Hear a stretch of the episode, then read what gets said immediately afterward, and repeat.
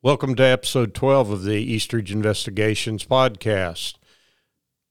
In today's episode, we'll discuss Gary's officer involved shooting from 1979 with the Oklahoma City Police Department.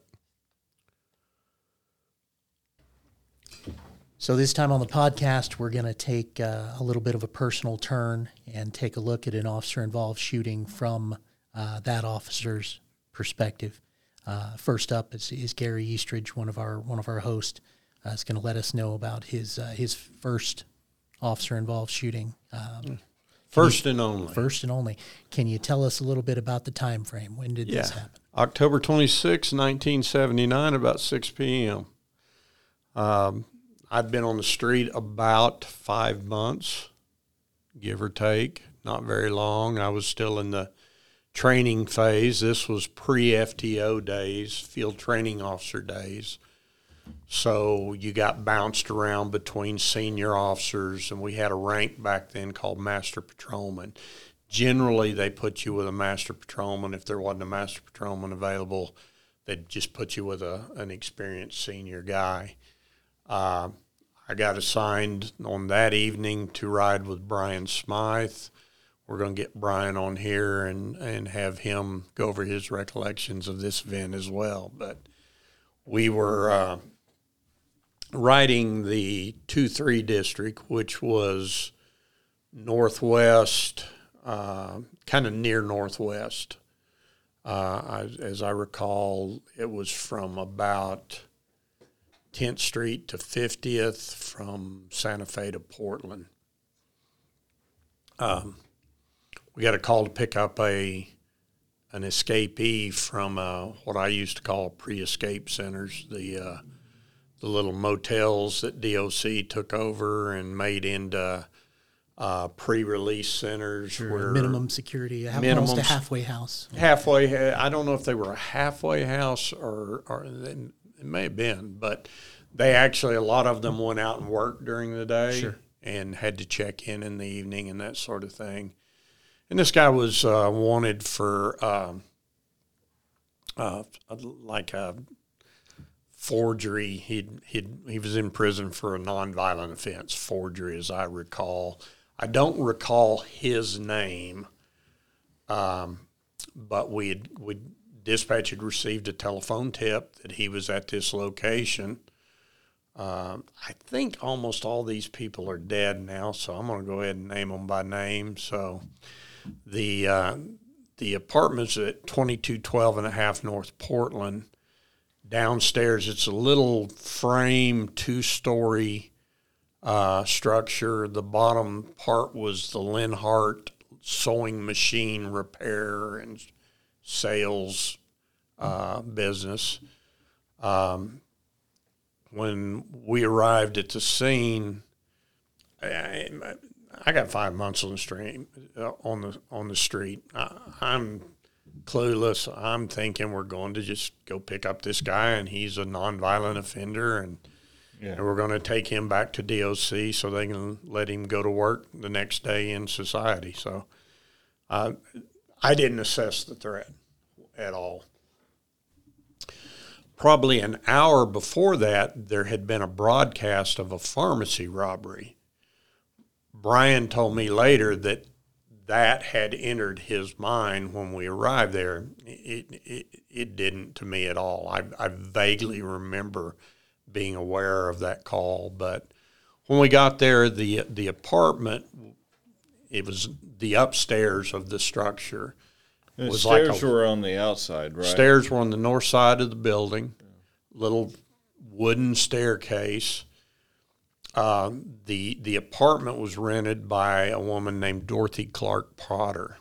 For some reason, 45 years later, I can remember all these people's first, middle, and last name. I can't yeah. tell you what I had for dinner last night, right. but um, Potter was the mother-in-law of the escapee. So we got to the scene. I went about around back initially. Brian went up the stairs, knocked, didn't initially receive a response. I came back around uh, to the to the staircase, and about that time, a person uh, opened the door. That person was Harold Dean Clifton. Clifton uh, um, had multiple armed robbery convictions. Of course, we weren't aware of that at the time. And um, as I recall, he was obviously very nervous, and Brian talked to him, and there was something that triggered Brian that everything wasn't co- kosher. I think it's a a ten year veteran versus a five month veteran. There you go. Reading that room and so um, I think Brian asked if there other people, and there were several. So we walk in, and there was, in addition to Clifton and Potter, there was Martha Sue Locan, uh, Diana Gale Woods, and uh, Terry Lee Kinney were all visible. Were the were these um, just from your perspective now, not as a five month police officer, what were these bikers? Were they criminal element? Were they what was the what's your take on the kind of people they were? I remember thinking they were unsavory. they yeah. they were rough and it was a pretty good assessment. Uh, Diana Gale Woods had done, and she just passed away. I, I used to keep up with these people, uh, just kind of do a database search every once in a while. See what they're up to, yeah. Uh, Woods and her husband had killed a guy and buried him behind a gas station around Mel- Melrose and Rockwell. Oh, yeah. That they thought was, was Don. Uh, um, worked in auto theft. This would have been few years before. Was it Claude Bart? no, Claude. Don Landis. Don Landis. Don Landis um, had worked undercover, and they thought this guy was Don Landis, and they killed him and buried him, thinking he's a cop, thinking he was an undercover cop or a snitch. I think I didn't. I don't know if they knew which he was. One of the two. The husband was still in jail. Diana had done a little bit of time and had been released. DOC is very adept at getting people out of prison as quick as, uh, they, as, can quick as they can. Yeah, uh, I'm not a huge fan of no, but uh, I got some good friends that work there, and don't get me wrong, they've got good people. But um, anyway, that's a whole nother uh, podcast. So, um, so they're pretty much they're that 10th Street element that we all got to. Absolutely. They looked like people from 10th Street. And yeah. back in those days, 10th Street was a pretty wide open, active, a lot of biker activity, yeah. a lot of drug activity, a lot of.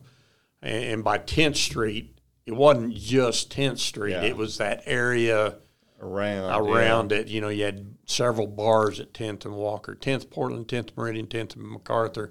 There were small neighborhood bars, biker bars. As a matter of fact, directly south yeah, of uh, of the where the shooting occurred was the Anchor Lounge, yeah. the old Anchor Lounge. That, that was, was an outlaw, okay, outlaw hangout. We need to do one whole st- uh, podcast on bikers, if uh, not more. bikers were always one of my fascinations, and yeah, and that I'm, whole uh, culture and and yeah. lifestyle. So that's these the, the people just had that unsavory. Uh, if you'd asked me, did I think they could be criminals? Uh, I would have said yes. Yeah. Uh, Locan, I don't remember much about her, but uh, Terry Lee Kinney had, um, unknown to us, had just been released from prison um, on an armed robbery had been convicted of a new robbery and was out on appeal bond at the time of the incident. Well, also, uh, I hate to keep interrupting you, but people need to understand this is a different world of police work. Mm-hmm. Your radio in your car was probably the highest tech device yeah. you had. Yeah, we didn't have any There was no other uh, tech. No computer. A gun, a badge, a few extra rounds, set of handcuffs, a baton. Right. That was, that was your tech. And you went there knowing you're going to gather data there rather than have a computer to find out about this location. And And, and since we knew the Potter had identified herself, and we had been notified that the the mother in law it was her Right. apartment, so we knew we were in the right location. And now we're starting to ask some questions. It's still pretty much a consensual encounter. Um, so Brian asked, "Is there anybody else in the department?" And they said, "No." So he said, Well, can I look? And they said, Yeah, sure. Well, he goes into the, there's one bedroom and then there's a bathroom off of that bedroom. He goes in the bath, bedroom. When he opens the door, there's a guy with one leg halfway out the window, and that was Claude Lee Willis. And Brian engages him and he grabs a plunger and starts plunging on the toilet and says, Oh, we got to stop up. So, well, why were you halfway out the window? Oh, well, I'm just, I'm trying to fix this toilet. So he goes, come out here. We need to talk. Now, the guy didn't have on a shirt. One of the things, back then, tattoos weren't as common as they are now. Right. They weren't as socially acceptable as they are now. yeah. Um, this guy had a lot of upper body tattoos, and they were not professional tattoos. Jailhouse. They were jailhouse, uh, and it's pretty easy to tell. Right. Uh, street or jailhouse tattoos versus a professional tattoo shop. He was pretty close. I don't remember the exact description of the person we were listening or looking for, but he was pretty close to it. So he asked him to step outside. I mean, to step out into the living room. So Brian asked him his name, and he says Willis. He goes, "Okay, what's your first name?" And I mean, what's your last name? And he goes, "Claude." Well, Claude's my first name. Well, it turned out that was true. Okay. Um, so, as he would ask questions, the other people would answer for the guy sometimes. so now we're we're in this. We don't have enough really to arrest him because we don't know that it is him. Um, but we've got some pretty good suspicions that we're we're onto something. Right. So Brian asked him if he will step outside and talk to us. Get him away Get from away the from the crowd. others, yeah. Uh, and he agrees. And uh, they're, the others are calling him Fuzzy. Hey, Fuzzy, it's all right. It's okay, Fuzzy. And he goes, Well, can I put on a shirt? And he says, Yeah. And one of the other guys tosses the shirt over to him or hands it to him. I don't really recall. There's a chance the firearm was secreted in the, the shirt that they passed off. I don't believe so. And my recollection is Brian actually kind of gave it a squeeze Just or to touched check to see if there was anything in it. And now keep in mind, this is a very, that whole apartment probably wasn't over 500 square feet. It's a small building. Um, and we, when you entered in from the, the landing of the staircase, the first thing you did, you were in a little utility, like a washer and a dryer. We were in there. Uh, so I kind of stepped back. The uh, Willis steps out. Brian's right behind him. Willis is putting on the shirt. Like the it. platform at the top, like the landing. Yeah, we're in the we're in the utility room, moving towards the landing, of the stairs outside. which is like three or four steps. I mean, Yeah, it was small very close. So that now there's three of us, very small, and I'm trying to keep an eye on all these other people. And as we hit the landing, my recollection is Willis takes one step down.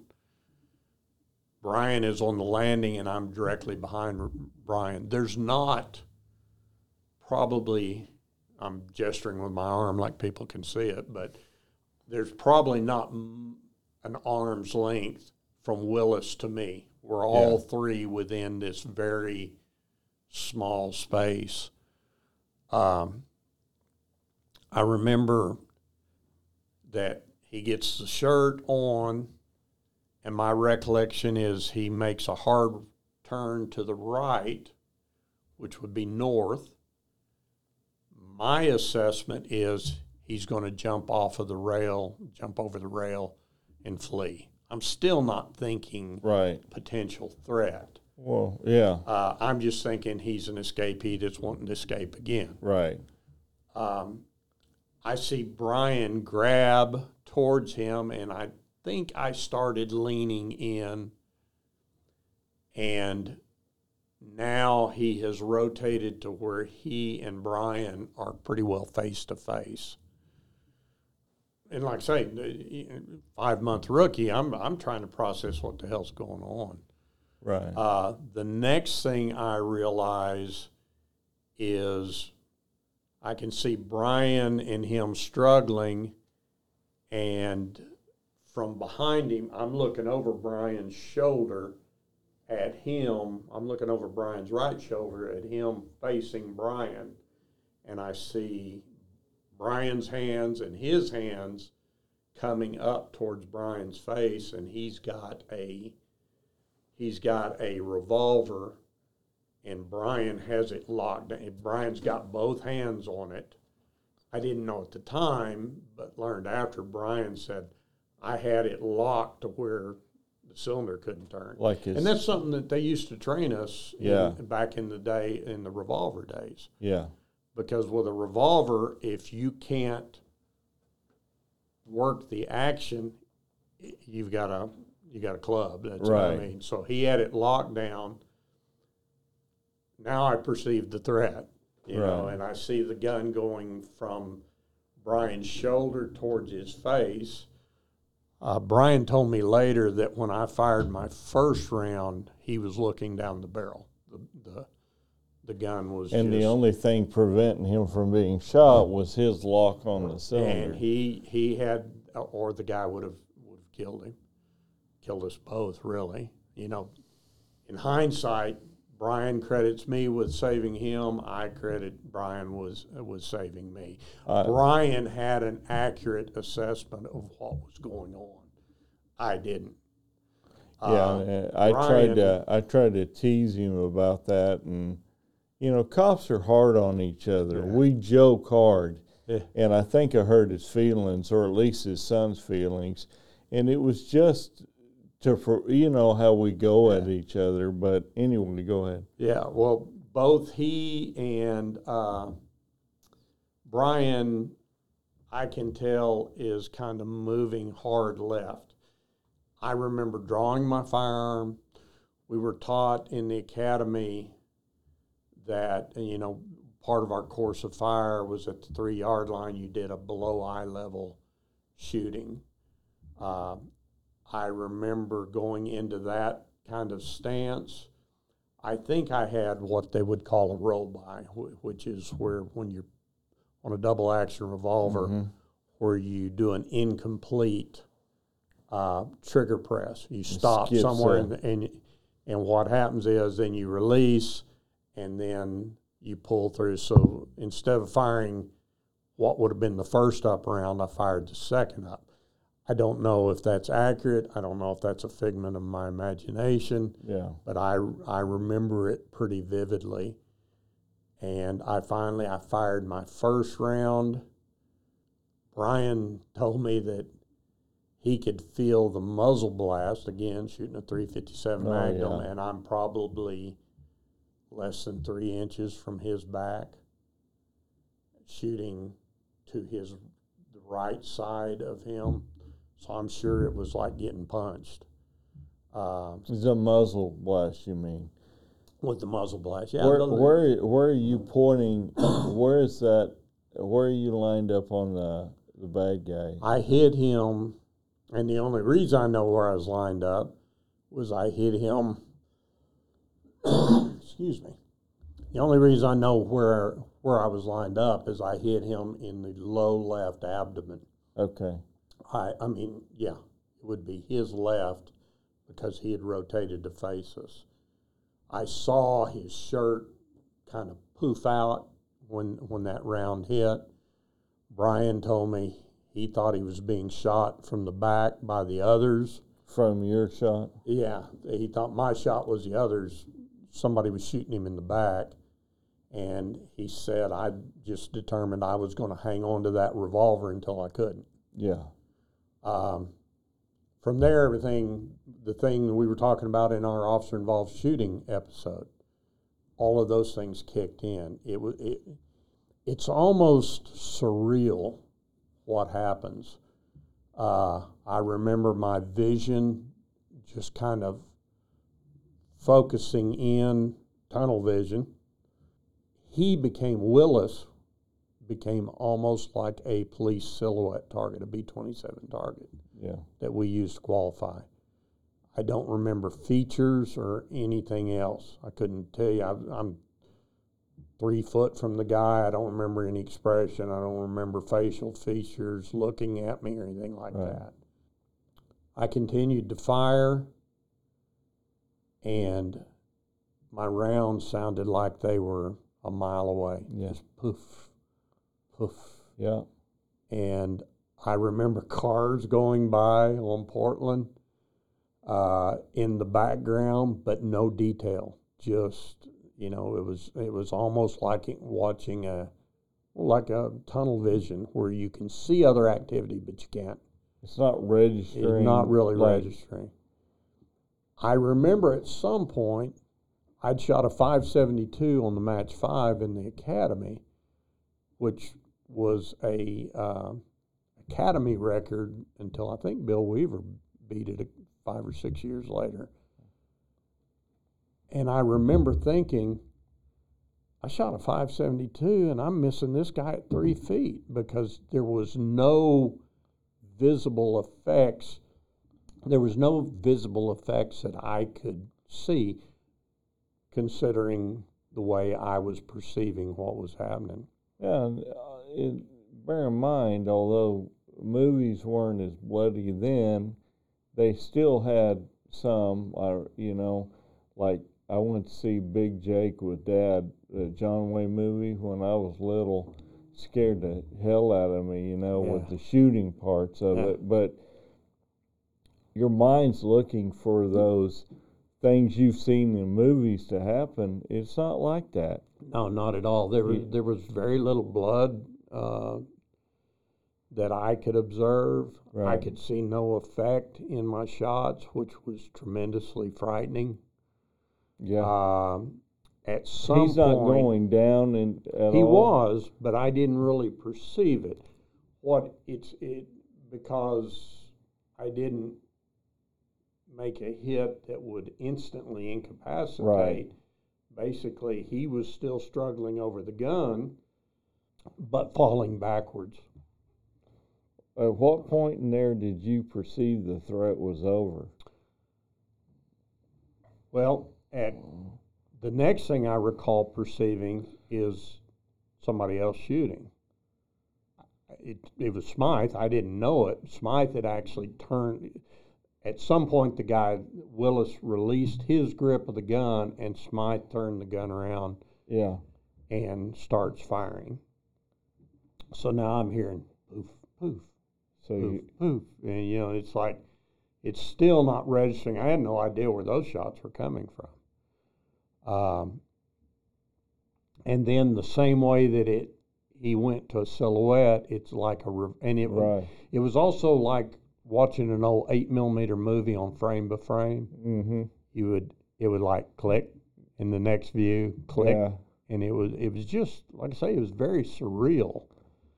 Um, at some point, I realized that he was almost down.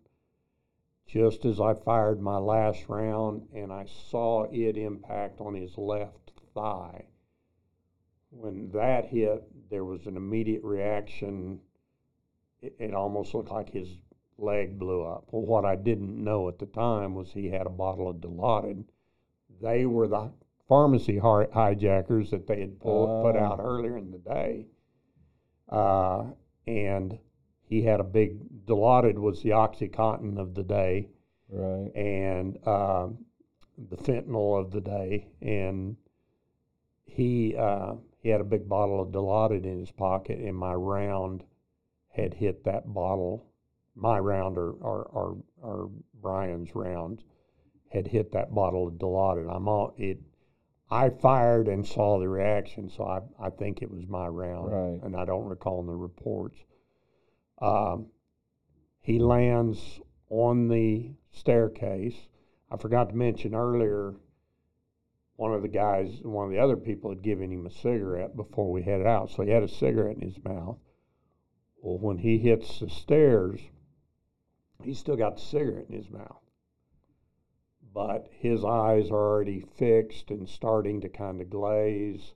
I don't know if I remember this or if Brian told me, but he said, he said, Are you okay? He said, I kind of laughed and said, I think so. I've got no real re- rea- yeah. uh, r- remembrance of that. I thought uh, Willis laid, he landed with his his foot kind of tangled in the uh, the banister. Uh, I thought I kicked his foot loose and he slid down to the bottom. Brian said I reached down with my hand and pulled his foot loose. From the And- banister? Yeah, from just yeah, just with you know the upright portion of the banister, his foot had kind of entangled in it, and it was he was on the the the, the actual stairs. Of course, I'm wanting to unask the place because I know we've still got five or That's- six That's assholes. what I was gonna ask you, did they, they ever come out? it's really weird how things happen. I immediately turned towards them because I perceived them as a threat, and one of them, and I believe it was Potter, stepped towards me and says, "Is he okay?" or something to that effect. And I said, "Call 911." She's like, "Well, we didn't even have 911. I think I said call an ambulance or Yeah. something like." it. A lot of people won't believe, but Oklahoma City was pretty late to the 911 Oh, day. yeah. 231 2121 Yeah, was our emergency number. It's kinda hard to dial too when you're. Uh, yeah. So I pulled his foot loose. He slides to the bottom. I step around the corner. I did what a couple people, uh, I know a gun writer named uh, Rob Garrett, and Rob called it a tactical reload. I'd never been trained it. I don't know where it came from. I popped the cylinder open on my Model 19, spotted the primer that didn't have a dent in it, put my thumb on it, unloaded the five empties, reloaded real quick. Yeah. At some point, Smythe looked at me and says, I shot him with his own gun. Uh, while we're down there, we've called for help. And I didn't realize it, but I, don't think the smoke had cleared before units started showing up. Well, at some point, somebody from the Anchor Lounge comes out and says, There's somebody trying to get in our back door. So my thought is one of the other assholes has Right. jumped out and is going in to the bar. Well, I run around the corner and there's this guy and his eyes get big when I draw down on him. And uh, we don't even exchange words. The door opens and he just falls into the bar out of sight. So I run back. He wasn't one of the people I'd seen, so I wasn't worried about it. We get back, and then from there, you know, everybody starts showing up, and then you go down to police headquarters, go to the homicide unit. One of the most, I've always been a little bit of a gun guy, and my Model 19, I had a four inch nickel 19. I've since pass, passed on to Brian. Uh, it was kind of my pride and joy, you know. Well, it happened at 6 p.m. and back then everything non-emergency shut down at 4 p.m. Still does, Right. I think. Uh, well, they had a shopping cart that you would book uh, guns or property into I remember after hours. shopping and put it- I had to put a tag on my Model 19 Oh, and lay it on top of all the RNG, Oh, God. RGs, and uh, you know Saturday night specials, Raven 25s, and it Ice picks and nowadays they take officers up and allow them to test fire their gun and then return their gun to them. So was this just out of curiosity? Who made contact with you at that point and said, "Hey, we're going to have to have you book in your weapon"? Uh, was that a was that a homicide detective? Was it your supervisor? I believe You, I thought you had a detective on call come out. well they- they sent out a couple. We had Richard Stickney. Yeah. Richard, I never knew that well, uh, but I believe he was an auto theft detective who was just back then they ran a day detective, night detective. I believe Ron Chambers showed up. T. Martin, it was a full shift day, and T. Martin was the sergeant. And I believe it was T who kind of took over. T's a wonderful person, and uh, you know, he was the one that was kind of guiding me along. There's pictures I've shared that I'll share again of me standing beside the car in a with a desperately in desperate need of a haircut because Oh, getting a haircut was was not a high priority. I was still in the run and gun and you know everything was so much fun and I I always wondered if you got in trouble for that because I, even when I came on, hair hair was a big issue. Was- Grooming was a big issue. as we as we discussed, law enforcement a lot of times is result based. Right. So since that was at least everything initially was perceived as being good, a good shooting, uh, there was no problem. Had it been a bad shooting Oh, it'd been or there the been other issues, I'm sure I'd have got a letter for for failing to follow grooming standards. But and it wasn't. Luckily, I have enough curl in my hair; it was going up, not down, and uh, it wasn't below my ears, and it wasn't on the collar. So technically, I was in policy. One of the aspects that we discussed earlier on just procedural differences that has always kind of scared the shit out of me on your time frame was it wasn't uncommon in your day at that time if you're in a shooting to go before a judge Well, they offered that to me. It was uh, they uh, they they came up, uh, and I don't remember. It was homicide. Uh, was one of the homicide detectives said, "Do you want us to file murder on you?" And I said, "Well, hell no, I don't want you to file murder on me."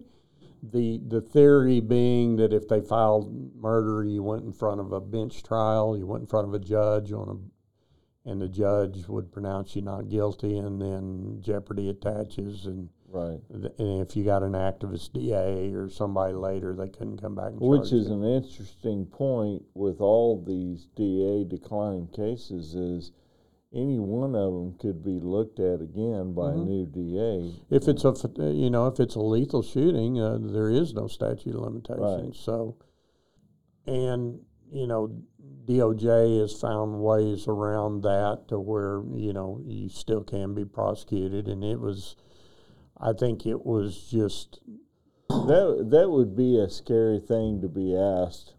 Oh, it, it, it terrified me. Um, there was some concern over whose round was the lethal round. There'd been a Chicago officer convicted, not somewhere in the relative close past to the event, uh, where an officer had disarmed a bank robber. He the officer was just in line, and the guy in front of him pulls bank robbery. Officer decides to jump him. They, the officer takes the guy down. They wrestle over the gun. The officer managed to turn the gun and kill the suspect, and was convicted of a manslaughter type charge for shooting an unarmed individual. Yeah. And there were some concerns that that might that that was a possibility at that time. Now, keep in mind, this was during I think Andy Coats was the DA. My my uh, clearance letter signed by Arlene Johnson, who was his first assistant, who later I think she, last I heard she was on the court of uh, of either civil or criminal appeals. She's since retired, I believe. But It's a it, it's always frustrating to me when they try to cut that thin line like that. Yeah. Fighting with a guy over his gun and using that gun on him is a whole lot different than taking a gun away from someone, them then using it against them as they're trying to flee or whatever. You're- As I recall, Brian's response when asked, Why did you shoot him after he was unarmed? He said, Somebody tried to kill me once. I wasn't going to give him another chance. Exactly. It's in the process of fighting with the guy over his gun. It wasn't like he took the gun and after he slid down, went down and gave him That's what I'm some talking. coup de grace, you know, yeah. like an Ersland type case. Uh, and that Oh, also, you know, this stir is up something. people with that one. Well, well, I, we'll, we'll have to do I, I've got a lot that. of insight on that case. I, I spent a lot of time on it, and uh, you know, it's a sad case in a lot of ways, but there's only one person really to blame for I know. uh, for his predicament. Let me ask you, just in the immediate aftermath of you firing shots, um, it was pretty clear to you and your partner uh, his intentions. It was pretty clear after the shots had been fired, probably he's on the ground and unresponsive, and that he's probably deceased. Right? Mm-hmm. Um, there's been some some talk in uh, you know procedurally for officers involved in an officer involved shooting to start immediately rendering aid. Mm-hmm. Um, how how long did that take in that particular time period? This is a different time when paramedics were trained differently. How long did it take until you got some help? We had Amcare back then, before the predecessor to EMSA. Uh, my recollection is they were on scene within a minute or two, two Do or three at the most, which is still a long time. It- no, I asked Dorothy Clark Potter to call them for me.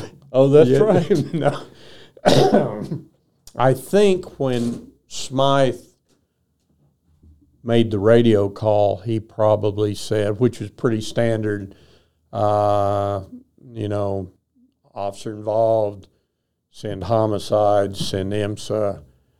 Uh, I remember them showing up and starting to work on them, and, and Brian said something to the effect of, don't bother, he's deader than shit Right. uh, which he was, and they put a couple strips on him, looked at him, and said, "Nah," and packed their stuff and left. Um, it, and you know, this is something we we neglected to talk about in our over officer involved shooting overview.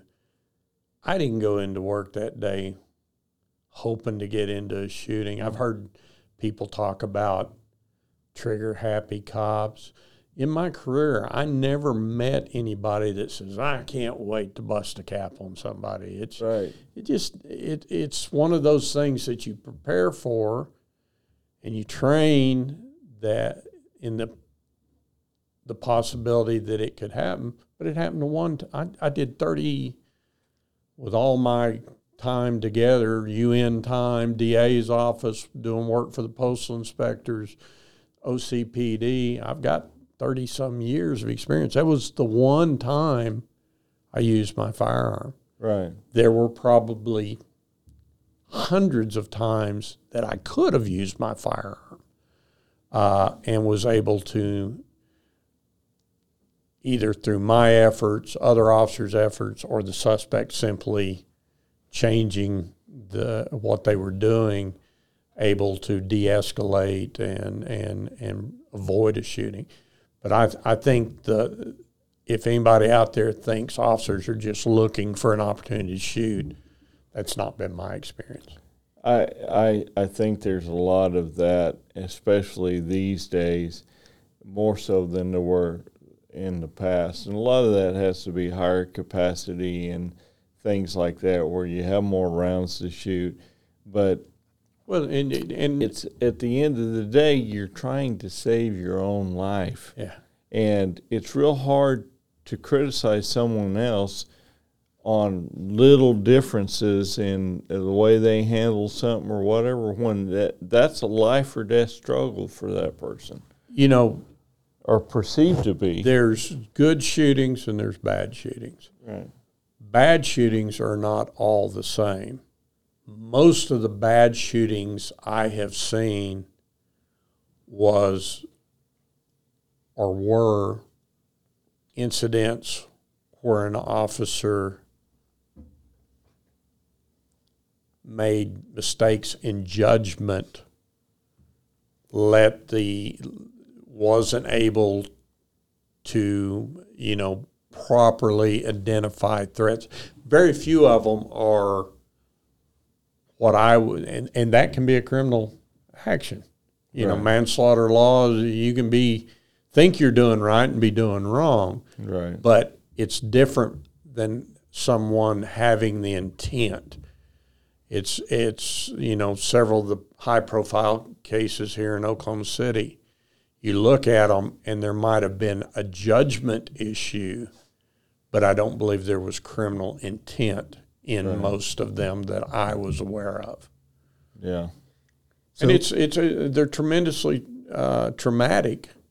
I, mine was four and a half decades ago, and just sitting here talking now, I can feel my heart rate Right. go up. I can feel that stress.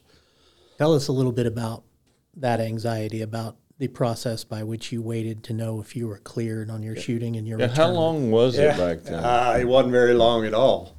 Uh, mine was the third fatal shooting in ten days. Was it? So they told me they were going to keep me on the ground a little bit longer. They didn't want to give the appearance that they were just cranking them out. So I was suspended for a week and told to go see the uh, department psychologist. We just hired a department psychologist. Uh, what's his name? I just went blank. I, remember. I he just passed away too. about a year ago. Oh, we did. Yeah, uh, Hoyt Morris. Uh, so the, we go back to work, and uh, a day or two into normal return to work. Well, let me back up. We have the shooting review board. Within a week of the shooting, we're cleared and instructed to go see the the psychologist. Brian, pretty old school guy. He's like, "Fuck that! I'm not going to go see a psychologist." Uh, so we just went back to work, and uh, a couple days go by, and one of the sergeants, I don't remember which was. This was before OCPD re-ranked everybody. Sergeant Right. was your first line supervisor, Right. whereas now it's a lieutenant. Said, "Hey, did you go see the shrink?" And I said, uh, "Not yet." And they said, "All right, you need to get that done." I said, "Okay." And day or two more go by, and they came up and they said, "You make that appointment yet?" And I said, "No." And they said, "Well, if you haven't done it by next week, you're suspended." Ah, shit! I better do it. So I call up, make an appointment with his secretary. I go up. His office was on the third floor, uh, just the opposite end of the building where the chief's office was, and I. I go up and knock on the door, and he waves me in, and he says, "Can I help you?" And I said, "Yeah, I'm Gary Eastridge." Uh, he goes, "What can I help you with?" I said, "Well, I got an appointment to see you. I was involved in the shooting a week and a half, two weeks ago." And he's, "Oh, you having any trouble?" I said, "No." And he goes, "Well, if you do, give me a call." And I was like, "They threatened to suspend me over, Over this? this?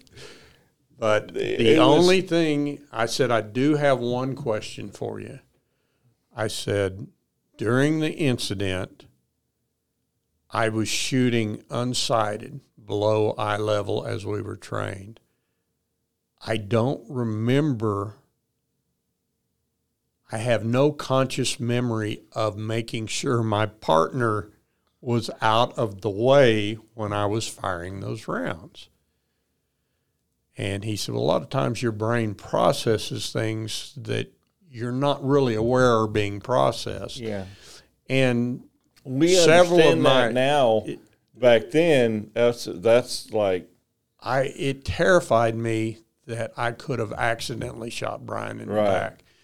But all of my his the left side of the suspect's body was all that was exposed.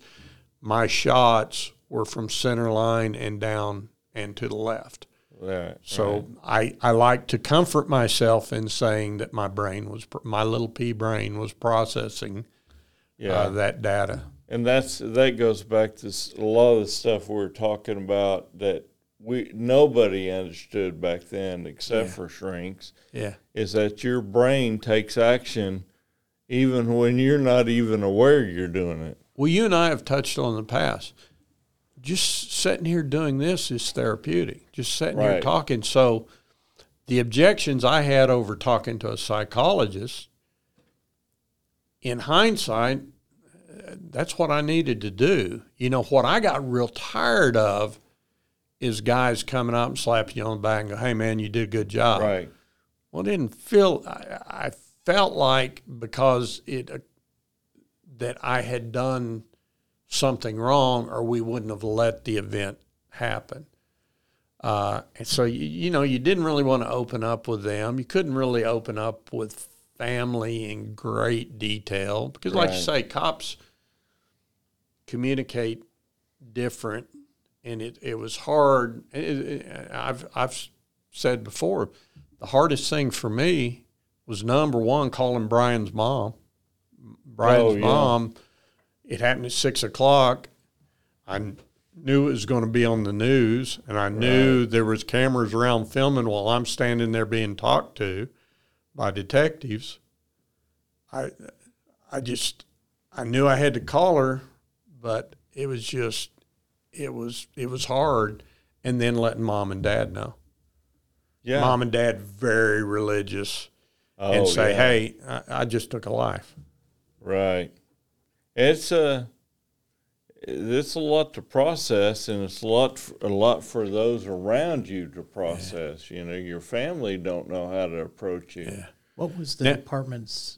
So I'm sorry, I don't mean to interrupt you, but what was the department's support system at that point? Was there a CHAPS program? they Zero. Nothing? No, Nothing. Go back to work. is your it was the thing that you really aren't crazy to They- hear is what he's talking about. Is your coworkers are all you know high fiving and, and that you on the that's back. counter for me was counterproductive because while I f- I had reservations about it, but I also felt like we had done what we had to do to survive.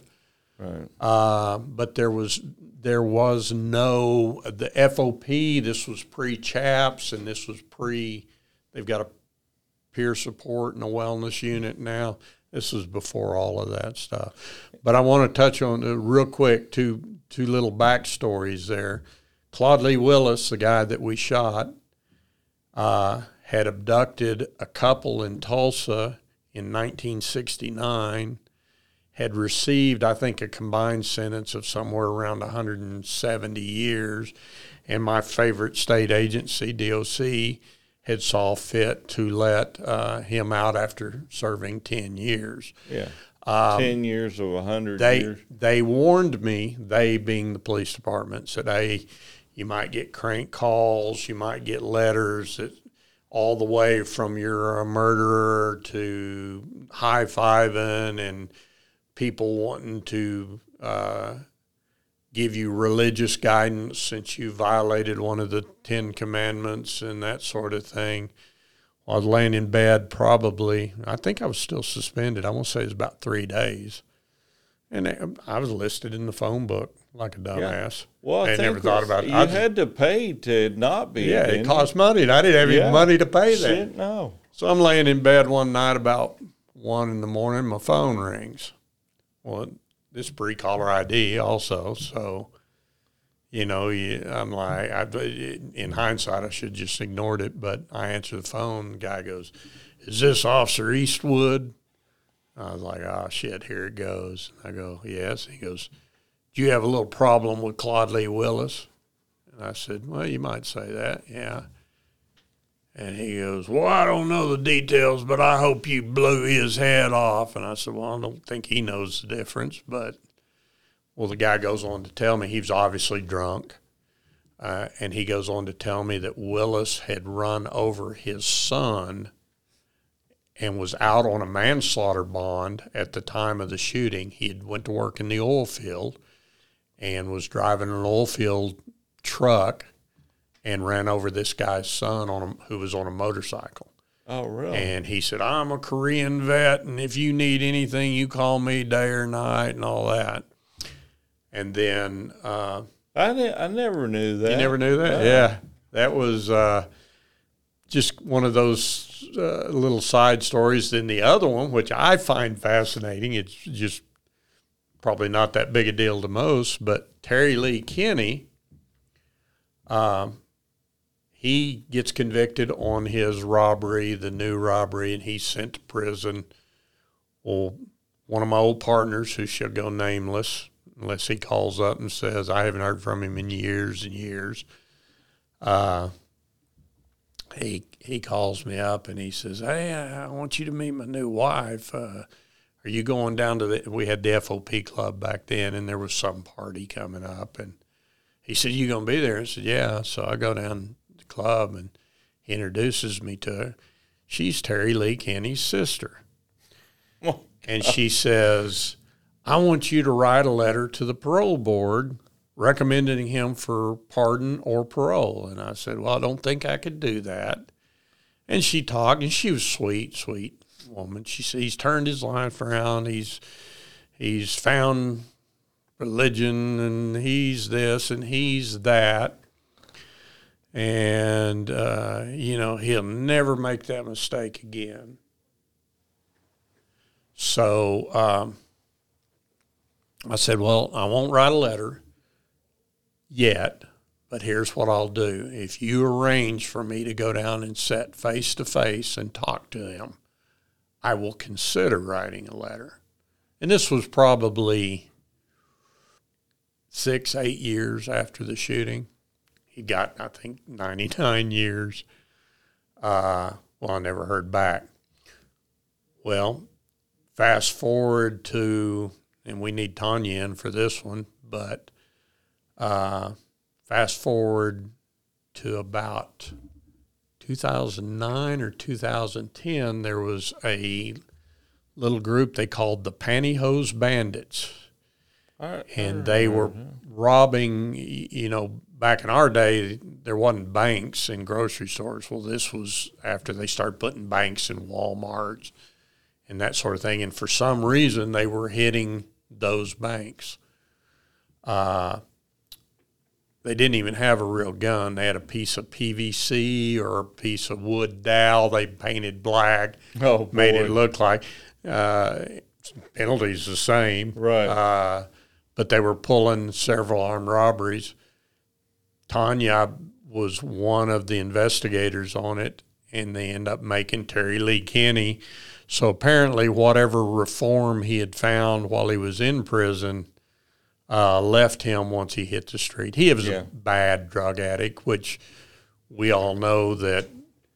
Yeah, but Uh, I, I see that differently. If you'd have just written that letter, Gary, he would have changed his life. Yeah, yeah. Well, that one I'm not going to harbor a lot of guilt over. But that's my story. That's a great firsthand perspective, and uh, we look forward to hearing from Kyle on uh, on both of his shootings as well. Thank you for joining us for this episode of the EI podcast. Be sure to check out our sponsors at the AmericanFightingRevolver.com, EastridgeInvestigations.com, RNGFirearms.net, and EDC Belt Company. Links to our sponsors' websites will be at the bottom of the podcast posting.